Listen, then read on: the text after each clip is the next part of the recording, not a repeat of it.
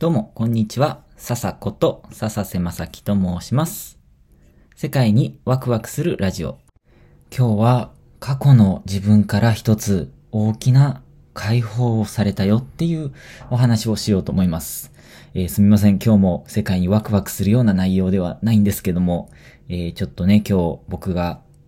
えー僕に起こったこと、で感じたこと、そして解放されたことっていうのをお話ししたいなと思います。うん、これは皆さんにね、あの、ちょっと伝えたいっていうこともあるし、あの、まあ、自分の、うん、本日感じたことっていうのをちゃんと記録に残しておきたいっていうことも含めてお話ししたいなと思います。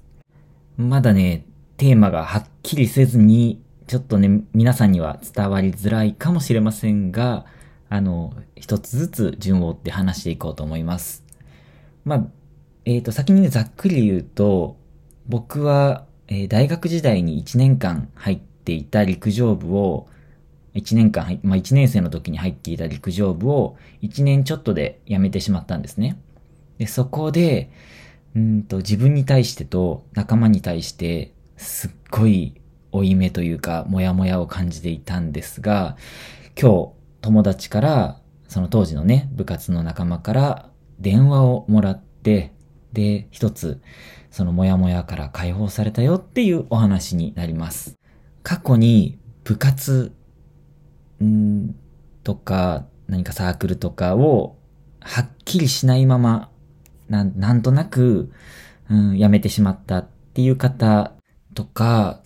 当時は、ちゃんと言葉にできなかったけど、今なら、あの、ちゃんと言葉にして、あの時、こう思、自分はこう思ってたんだとか、あの時こう、ちゃんと伝えられたらよかったなとか、なんかそういう経験がある人にとっては、共感してもらえる内容じゃないかなと思うので、えーぜひ、数分間お付き合いいただけたらと思います。えっとですね、まあ、順を追って説明していくと、うんと、僕は大学時代に陸上部に入っていたんですが、その陸上部に入ったことと、あと1年半で辞めてしまったこと、これに関しては一切の後悔はないんですね。まず最初に言っとくんですけど。うん。で、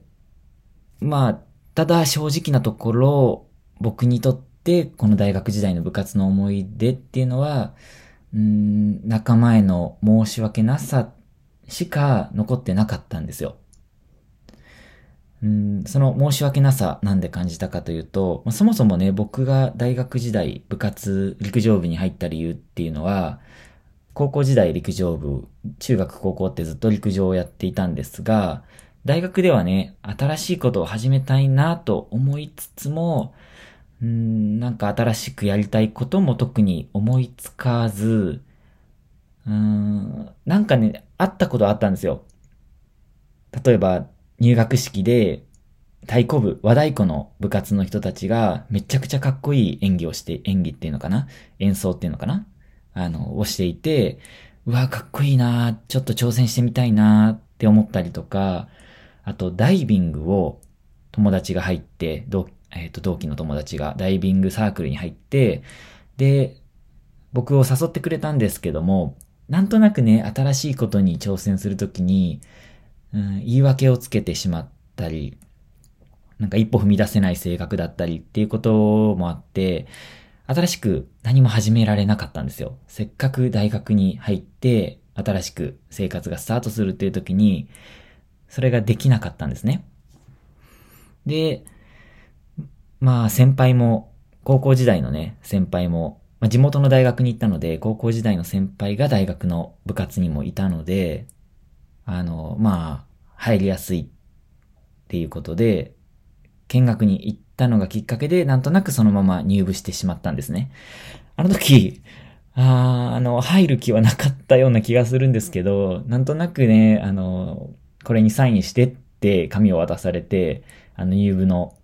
あの、入部届じゃないんですけども、えっ、と、名前とメールアドレスを確か書いたのを覚えてます。うん。でね、高校時代は、中学時代もそうですけど、100メートルで何秒出すぞとか、目標立てて、結構僕は陸上を楽しんでたんですよね。で、満足いく結果もちゃんと出せて、で、引退したんですけども、うん、大学時代はそれを感じられなかったんですよね。なんとなく入ってしまったので、そういう熱い思いが湧いてこなかったんですよ。目標がすごい曖昧で達成したいっていう気持ちも全然湧いてこなくて、うん、それどころか、もう全然叶わない、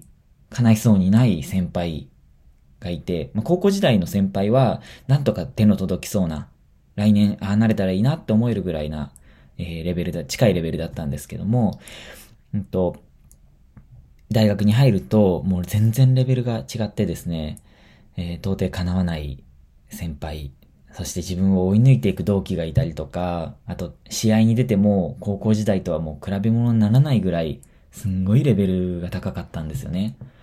で、そこにね、なんかね、僕はすっごい劣等感を感じるようになっていったんですよね。うん。だんだん部活行くの嫌だなーって思うようになって、で、1年経ったぐらいの時には、もう、ほぼほぼ、部活に行く理由が先輩に怒られるから、みたいな理由になっていました。うん。でもね、あの、僕は性格がはっきりしないし、あの、なんていうか、はっきり物事を伝えるのがすんごい苦手だったんですよ。まあ今でも苦手なんですけども、だいぶね、良くなったとは思うんですけども、未だにやっぱ苦手意識を感じているんですが、で、部活辞めたいっていうのを先輩に言えずに、この時僕はしばらく考える時間が欲しいって先輩にお願いをして、ひとまず休部をしたんですよ。これはもう明らかに逃げな、逃げだったんですけども、はっきり言えないことからの逃げだったんですよね。で、うーん、なんていうか、で、結局ね、一年後、まあ、そっから半年後かな？半年後ぐらいに、うんと、先輩に辞めたいってはっきりメールを送ったんですけども、あの、その時にね、部活のみんなの前でちゃんと辞める理由を説明して納得してもらってから辞めなさいって先輩に言われて、で、まあ僕はその時、うんと、やりたいこともはっきりしてなかったんですけども、でも、なんとなく陸上じゃないなってうすうす感じてたので、思ってしまっていたので、あの、まあ、その時、一番、まあ、やりたかった大学院に行って、で、研究者を目指すっていう道も、実は考えていてっていう話を部員のみんなにした気がします。うん、まあ、本心には、その要素はあったんですけども、でも、本当にそれがやりたいかっていうのは全然まだわかんなかったし、まあ、実際ね、あの、大学院には行ったんですけども、研究者にはなってないわけで、なんとなく、うん、自分に、そしてみんなに嘘をついて、嘘じゃないな、なんて言ったらいいのかな、あや、あやふや、曖昧なまま、なんかちょっとね、自分の中から引っ張り出してきてでっち上げたような言い訳を、理由をつけて部活を辞めました。うん、はっきりしなかったんですよ。はっきりしないことへの、うん、なんか、劣等感っていうんですか？そんな自分が嫌だったし、で、その後ね、部活の仲間にも合わせる顔がなくて、なんかその友達との関係も疎遠になっていって、で、そこにね、すっごい後悔、